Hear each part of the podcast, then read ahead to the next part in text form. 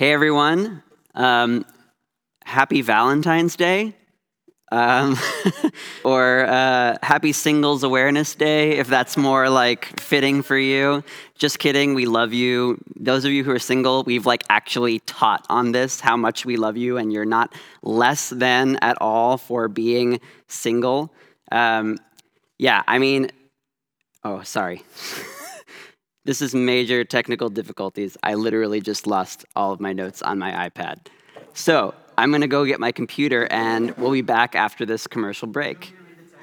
It's all good. Yeah, you can read the text. Technical difficulties, uh, a wonder. This is, once again, uh, MacGyver Church. Here we go.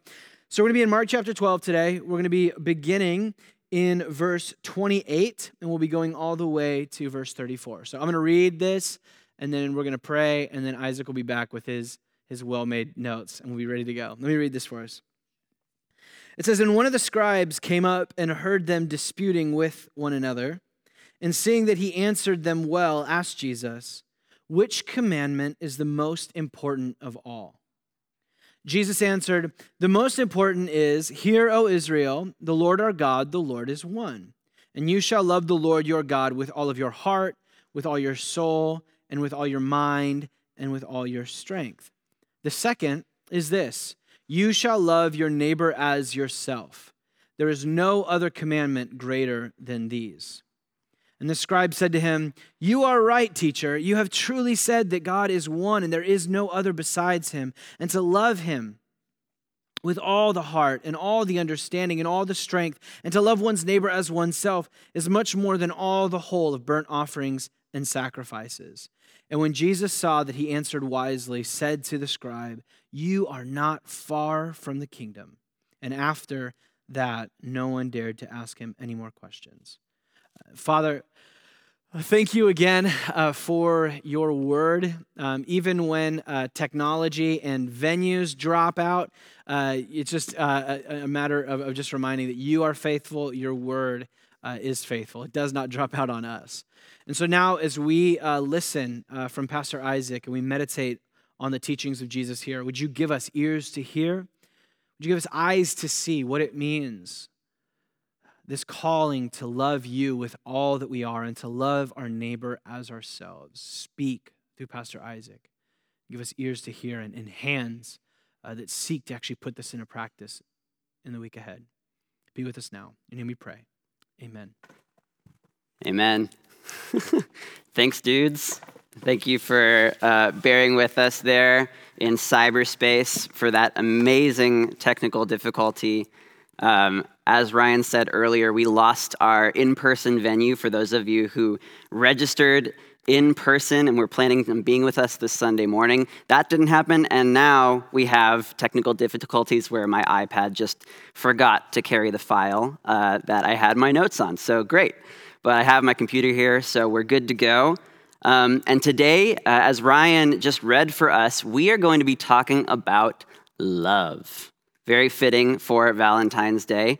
Um, and, you know, everyone makes fun of Hallmark and the sentimentality around Valentine's Day, but the reality is that love governs almost everything that we think about every single day.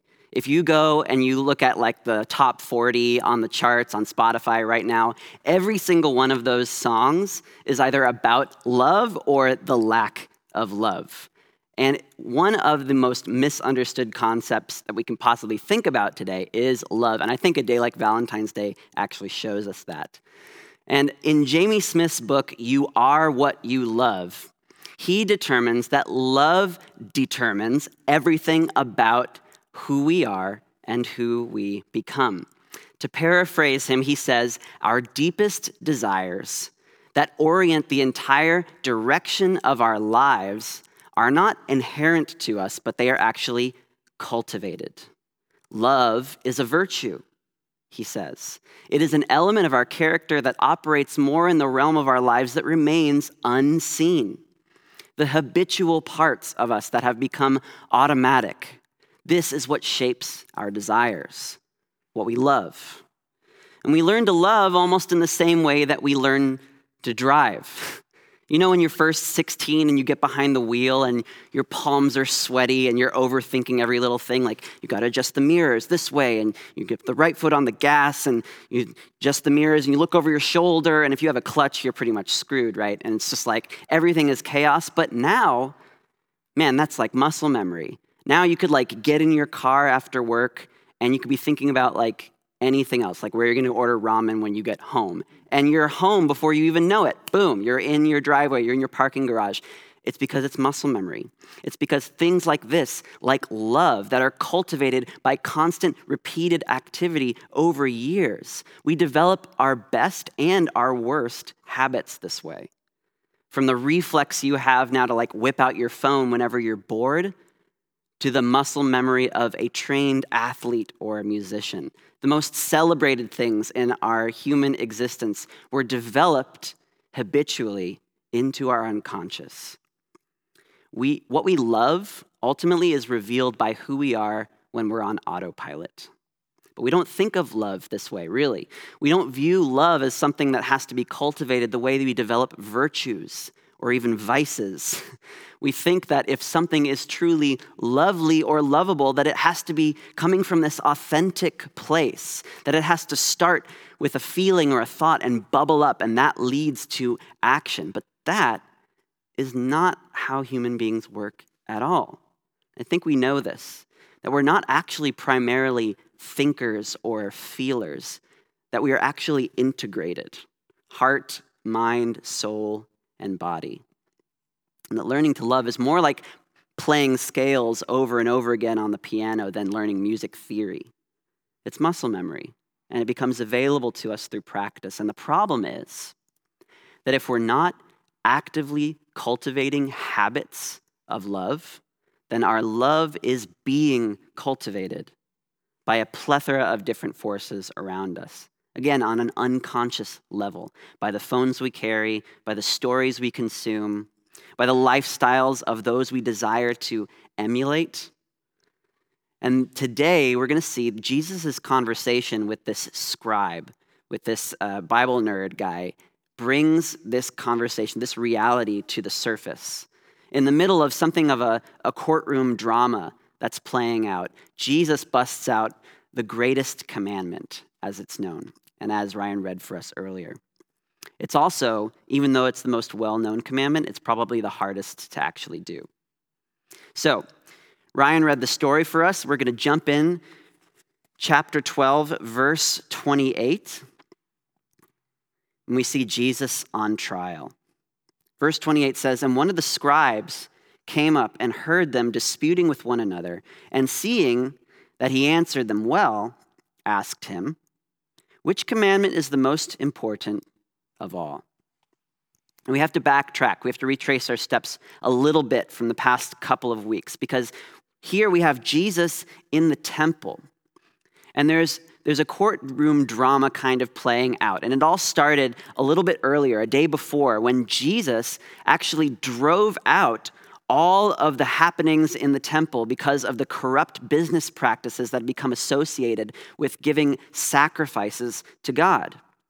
The Jewish religious authorities wanted to challenge Jesus because of his rebuke of them in the middle of all of these people who had come to celebrate Passover, but they were afraid to do anything to Jesus because his words had captivated huge crowds of people who were there from all over Israel and even further.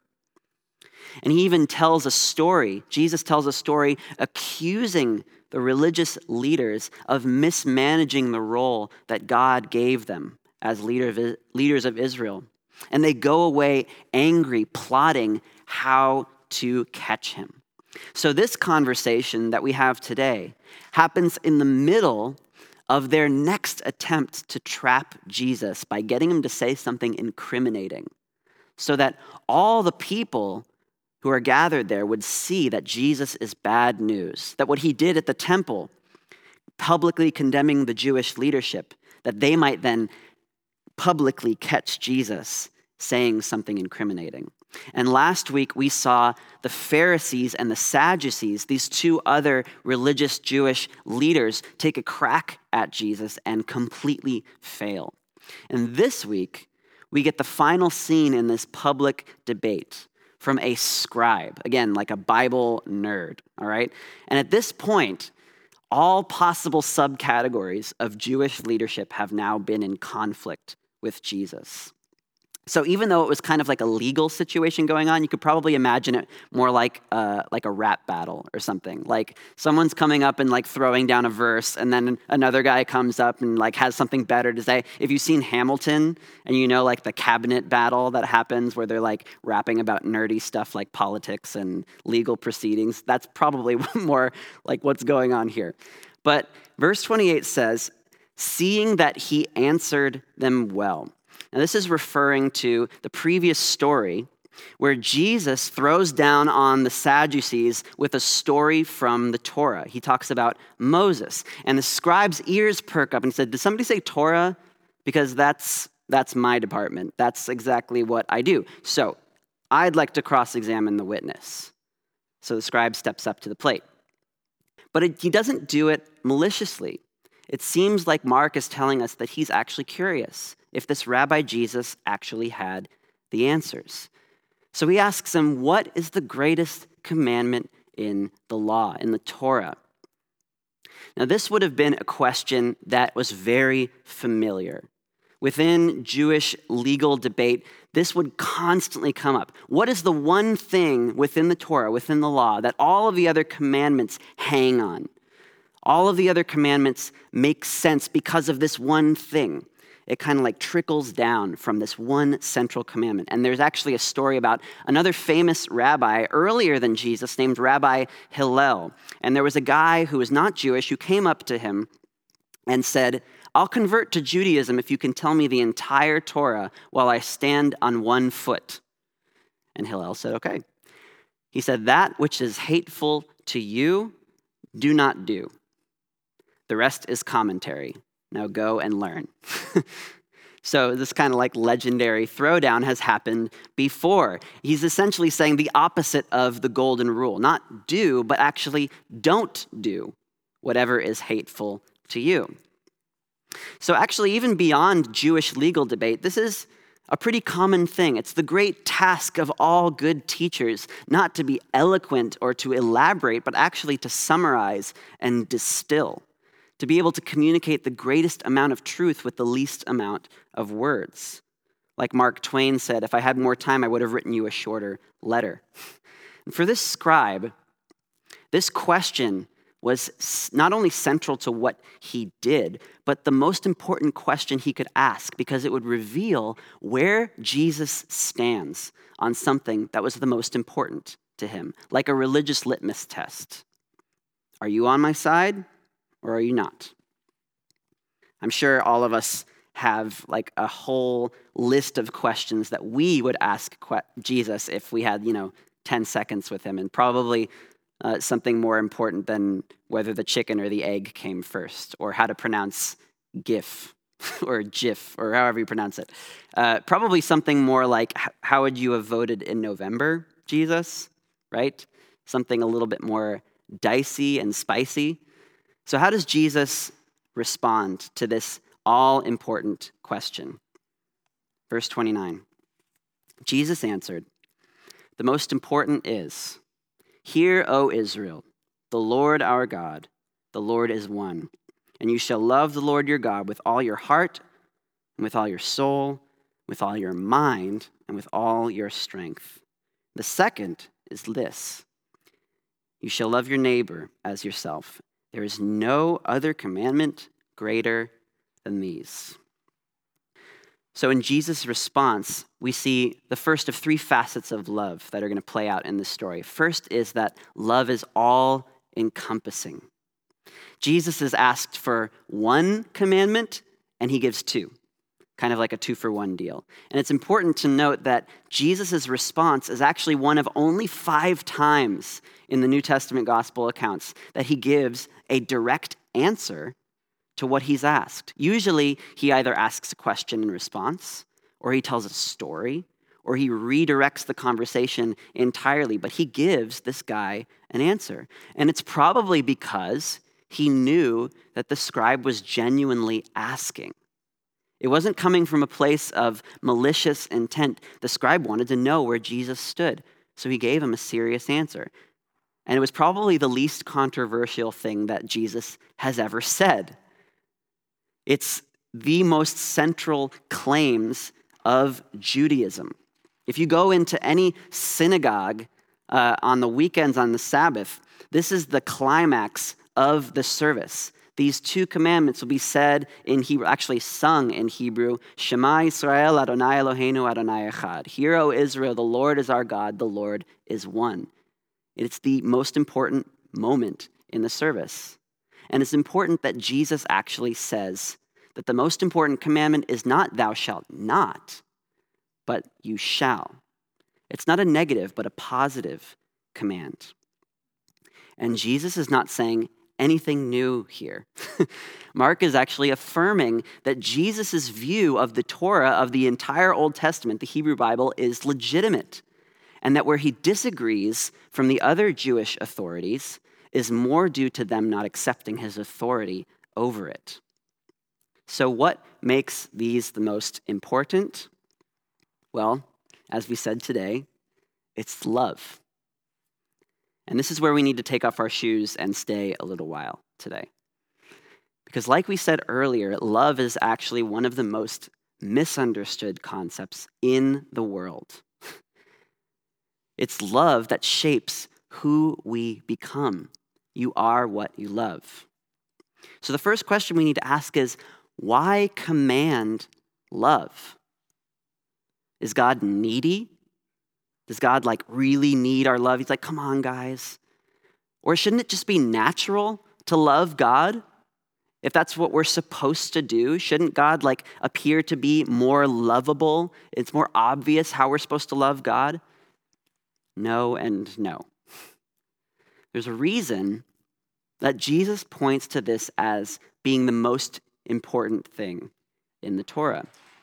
And it's because God knows that what you love most is what you worship.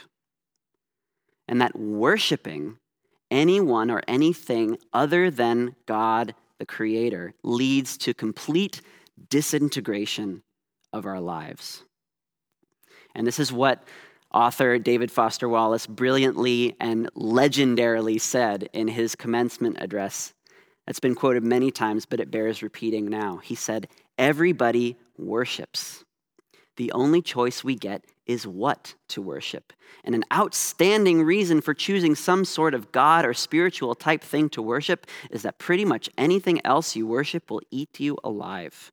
Worship power, you'll feel weak and afraid. Worship your intellect, you'll end up feeling stupid, a fraud, always on the verge of being found out. And the insidious thing about these forms of worship is that they're not evil or sinful, it's that they're unconscious.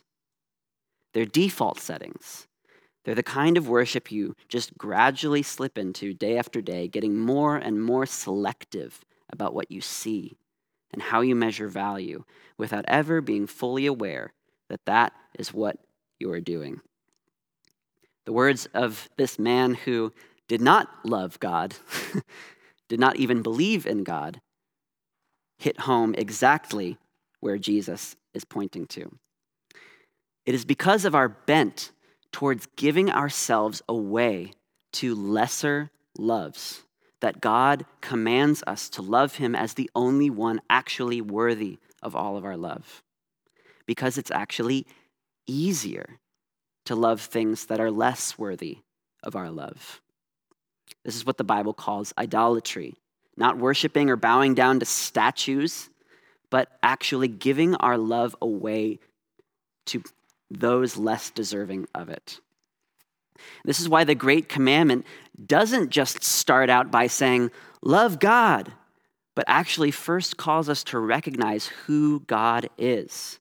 Hear, O Israel. Listen, obey, Israel. The Lord is your God. The Lord alone, or the Lord is one. It can be translated both ways. This is because that is our natural disposition, friends, to actually be uncalibrated in our loves. Sin leads to disintegration. And a lack of awareness of what we actually love This disconnect between our head, our hearts, and our hands is what's at stake here. Human identity is the convergence of body, soul, mind, and heart. This intricate system was created by God and has been disrupted through sin, which is the love of anything other than God, rebelling against God's design of who we were meant to be. So sin results in this disintegration of fundamental aspects of what it means to be a person. And we experience this incongruence between our thoughts and our feelings, our motives, our desires, our bodies, and our souls. It's all part of this breakdown because we long to be integrated and loved. Many of us feel like we need to alter some aspect of who we are to become more acceptable to others. And this is because sin causes us to be unable to receive God's incredible love for us. And this is why Jesus further commands us to love with all of our heart, soul, mind, and strength. And these four realities actually mean two things. The first is that he's saying, Love God with all you got, love with every fiber of our being. We say this all the time. It does mean that. But it also unpacks the question what is a human being? How do we love? How do we actually give ourselves away to others? With our heart, with the seat of our decisions, with our soul, with the essence of our lives, with our mind, the realm of our thoughts, and with our strength, the actions we carry out through our bodies. We don't just love with our feelings or our thoughts, but with our desires and our actions, the entirety of ourselves. Because we're not just disembodied souls with body suits. God gave us bodies to connect our desires with our action, our hearts with our hands. And this is why, when one element of the love equation is missing, it feels empty. And we've all been experiencing this in a ridiculously annoying way throughout the pandemic as we sit on Zoom and try to make human connections with one another. We try to develop community. Dallas Willard said that our experience of others is inescapably an experience of their embodied existence. So, settling for virtual connection ought to make us feel frustrated but it is worth it. it is a good thing to wrestle with and not become numb to that. Because each aspect of our lives has a role to play in how we love and who we become. We can't change, we can't affect change, rather, in our lives if we don't know how we as human beings are formed. So, discipleship or the process of learning to follow Jesus and become more like him involves thinking, feeling, integrated with being and doing, heart, soul, mind, and strength. We can't think that we're actually loving with all of ourselves when we're holding something back because we're actually unaware of our true desires. And we think we have come to love God very often and be transformed by God with our minds only. This is how many theories of human growth and development work, especially in Western culture. We follow Descartes' model of I think, therefore I am. And so we think that we just have to get the right knowledge into our heads somehow, and that that alone is going to change us. But according to Jesus, that's only one fourth of the process. All of us have had the experience of being really inspired to change, you know, like whether it was a sermon that we heard, a great book, or a great podcast, we, we get inspired to change. And we think, that's it, that's what I needed to hear. But then we don't have the power to carry it out. Nothing changes. Jamie Smith once again says, we, we need an integrated approach to love. Not you are what you think, but you are what you love. And he says this he says, if you are what you love, and love is a habit, then discipleship is a rehabituation of your loves. It is more of a matter of reformation than of acquiring information. What we love dictates what we do and who we become. And what we love most is shaped by the habits we form with this mind, body, soul, heart connection. We cannot separate any one of them out and expect to live lives of devotion to God. And the problem is that we think we know what we love, but our lives tell a different story. So we need to ask how does our love get aimed and directed? Smith, in his book, invites us to take an audit of the rituals that we have developed in our lives. He asks, What are some of the things that you do that are actually doing something to you? Where do you spend your time when it's not being demanded of you?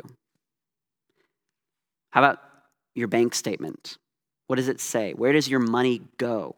These are the choices that actually reflect where our ultimate loves reside. And most of us don't want to sit still and reflect on these things because we know it would take substantial change to our lifestyle to begin aligning what we actually love with what we say that we love. So, what are some of the things that need to take place of the things that we need to refrain from? What habits can actually cultivate our love for God? Well, one of them we're doing right now. we're listening to God's word. And I'm so glad that you are here, that you are tuning in, or that you're listening later on, that you're engaging with God's word, even though it's been hard to do, especially throughout this last year, throughout the pandemic. Do not give up on this, friends. These rhythms of the local church are, as we say often, it's God's plan A for carrying out his mission. But these, listening to God's word on Sunday, it's only one piece of shaping our desires.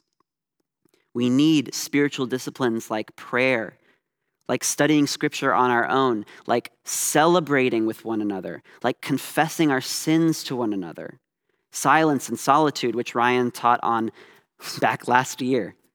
These practices that can radically reshape us. But the real litmus test for our love is revealed by the second commandment that Jesus mentions. He says, You shall love your neighbor as yourself. Again, nothing new. He's quoting from the book of Leviticus, chapter 19. But what he's saying by connecting these two is that our love for God is actualized in love for our neighbor. If we say that we love God, then there will be actual tangible results expressed in how you love others. And one of Jesus' followers, John, put it this way in his letter in the New Testament. He says, If anyone says, I love God and hates his brother, he's a liar. For he who does not love his brother whom he has seen cannot love God whom he has not seen. So we can't say, oh, I'm good on the whole loving God part, but it's just really hard for me to love other people. If that's true, then there's something else then that we're loving more than God if we can't also love our neighbor. And usually, in instances when we have opportunities to love our neighbor and we do not, we are loving and preferring our own comfort.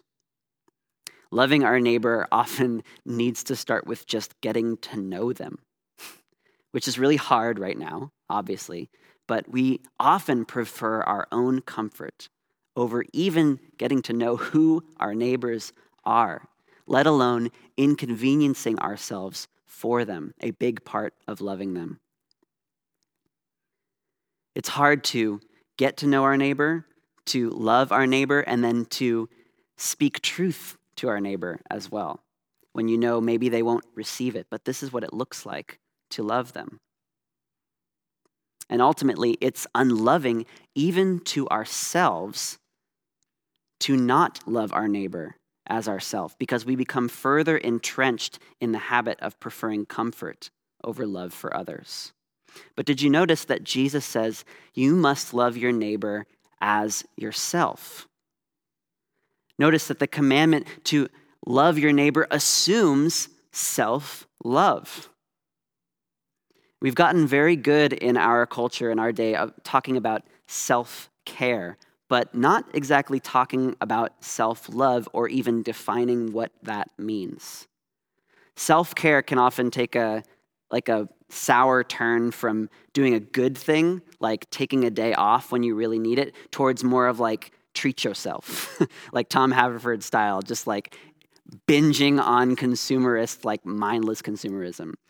Rather, and saying, actually, that's a healthy balance? No, it's not. Self love is having a charitable understanding of yourself as someone who is loved by God with infinite value and filled with inherent dignity, purpose, and meaning. And maybe one problem is that we don't actually believe this about ourselves, so we don't extend the same courtesy to our neighbors. But Jesus says that there is no other commandment greater than these. Why is that? And I believe it's because if you fulfill this positive command, then you will never break one of the negative commands. There's a difference between following the law and fulfilling the law. We looked at this back in the story of justice, but the Apostle Paul in Romans chapter 13 says, Owe no one anything except to love each other, for the one who loves another has fulfilled the law. For the commandments, you shall not commit adultery, you shall not murder, you shall not steal, you shall not covet, and any other commandment are summed up in this word you shall love your neighbor as yourself. Love does no wrong to a neighbor, therefore, love is the fulfilling of the law. And in saying these are the greatest commandments, he is upholding the law and calling us back to its purpose. So, what does the scribe think of Jesus' response? To love God and to love neighbor. Verse 32. And the scribe said to him, You're right, teacher. You have truly said that he is one and there is no other besides him. And to love him with all the heart and with all the understanding and with all the strength, and to love one's neighbor as oneself is much more than all whole burnt offerings and sacrifices. He says, You're right. AKA, no further questions. it's remarkable that the scribe answers Jesus. He's the only one within this debate that actually does. And there's no argument from him whatsoever. So it seems like Jesus has actually won him over. And he even brings up this point about burnt offerings and sacrifices, which Jesus didn't even mention. So, why is this guy bringing up burnt offerings and sacrifices connecting to Jesus' statements about love? Well, we need to remember where they are when he's saying this. They're in the temple. Exactly where they're standing is where Jesus, just a few, like a day earlier, had judged the leadership for how they were handling the temple and the sacrifices the very thing that sparked this trial. So the scribe is actually affirming Jesus by saying, judging the temple as corrupt does not mean that he's standing in opposition to the Torah. So he brings up the sacrifices, and one thing that's implied by that, that he might not even realize, but is nevertheless true, is that love itself inherently requires sacrifice. And he almost quotes verbatim from the book of Hosea in the Old Testament when God says, I desire steadfast love and not sacrifice. This is what the entire sacrificial system of Israel pointed to. Animals were offered in the temple to make atonement, to make a covering for sin. And sin is a failure to offer our own selves to God. If we were able to perfectly love God with all of our heart, soul, mind, and strength and love our neighbor as ourselves, there wouldn't need to be sacrifices in the first place. The whole system of offering animals on an altar was a temporary, provisional thing that anticipated a time when it would not be needed anymore. And in seeing this, we see the second point about love that it is sacrificial. And Jesus demonstrates that for us. Whereas nobody has ever perfectly fulfilled this greatest commandment to love God and love neighbor as ourselves, Jesus not only perfectly fulfills that, but he loves his neighbor more than himself by giving himself up for us as the sacrifice. We can love God and our neighbors with our whole selves because God loved us with his whole self. When Jesus demonstrated his love for us by dying for us on the cross while we were still sinners, he gave up his very life, his body, his soul to be crucified for us. Only if we first receive his love for us by trusting him can we have the power to love him and love others in return. Without his promised Holy Spirit coming to dwell within us upon receiving his love, we will strive to love, but never be transformed in order to do it. And the only adequate response to Jesus' sacrificial, all encompassing love is to love with all of ourselves, as Paul puts in the New Testament, to offer your bodies as a living sacrifice. So while the scribe affirms Jesus' answer and adds that second point about sacrifices, he doesn't actually have the last word in the debate. Jesus is the one who gives the verdict. Verse 34. And when Jesus saw that he answered wisely, he said to him, You are not far from the kingdom of God. And after that, no one dared to ask him any more questions. he dropped the mic. The court is adjourned. Jesus got the last word. And in doing so, he shows us that love is also confrontational. Jesus saw that he answered wisely. He perceived this guy's motives, that he wasn't trying to trap Jesus like the other leaders were. Jesus had the ability to know what was inside of a person and saw in this guy genuine understanding so rather than dealing with him like the others, where last week he told them, You are quite wrong, he said, You are not far. And Jesus' authority over this whole discussion is revealed with this simple response. You see, the scribe had been sussing Jesus out the whole time. And now that Jesus has passed his test, he's like, oh, cool, Jesus, we're on the same side. He might even go to like try to defend Jesus to the other religious leaders and be like, no, no, no, he's cool. He's one of us. Yeah, he's got some like weird stuff about him, but we're basically saying the same thing. So it's all good, guys. You see, the scribe thinks that he's been putting Jesus on trial, but only then does he realize he's been talking to the judge. But, friends, this is the natural disposition of every human heart. We all believe that God is actually on the hook to answer our questions. C.S. Lewis puts this brilliantly in his essay, God in the Dock. He says, The ancient man approached God as the accused person approaches his judge. For modern man, the roles are reversed. He is the judge, God is in the dock. If God should have a reasonable defense for being the God who permits war, poverty, and disease, he's ready to listen to it. The trial may even end in God's acquittal. Do we see how ridiculous this is? We cannot love God and love our neighbor if this is our posture towards God in our hearts. So he says to the scribe, You're not far. And for him, it was simply that he didn't actually know God. He could give the right answers about God, but he couldn't perceive that he didn't quite know him. Remember the commandment, Hear, O Israel, the Lord is God, the Lord is one. Well, who's the Lord? You have to know who he is if you're going to love him. And for the scribe, he didn't know that the Lord was standing right there looking at him.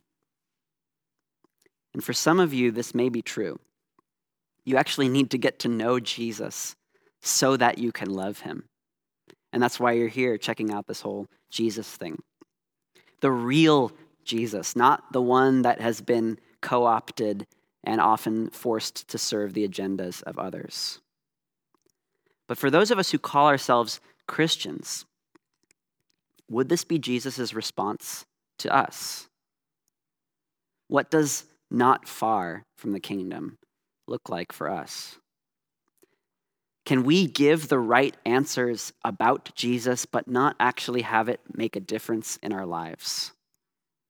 Like the book of James in the New Testament says, You believe that God is one, good for you. So do demons. so are we on team demon? or do we know the truth but not actually live it out? We might think that we love God, but for many of us, there are other things competing. We attempt to love Him with our minds, but leave our heart, soul, and strength out of the picture. Maybe for some of you, you've been in this position of not far for quite some time. Maybe testing the waters of following Jesus and keeping him over here, waiting for him to give a satisfactory answer to your burning question, whatever the hot topic is of your life. Like, I can only get down with this whole Jesus thing if we are aligned on my views of politics or my sexuality or my freedom to choose who gets to speak into my life or not. See, the whole time we try to make Jesus jump through our personal hoops of our pet philosophies, thinking that he has to pass our test and that we sit in the judge's seat. And Jesus here lovingly shows us our place.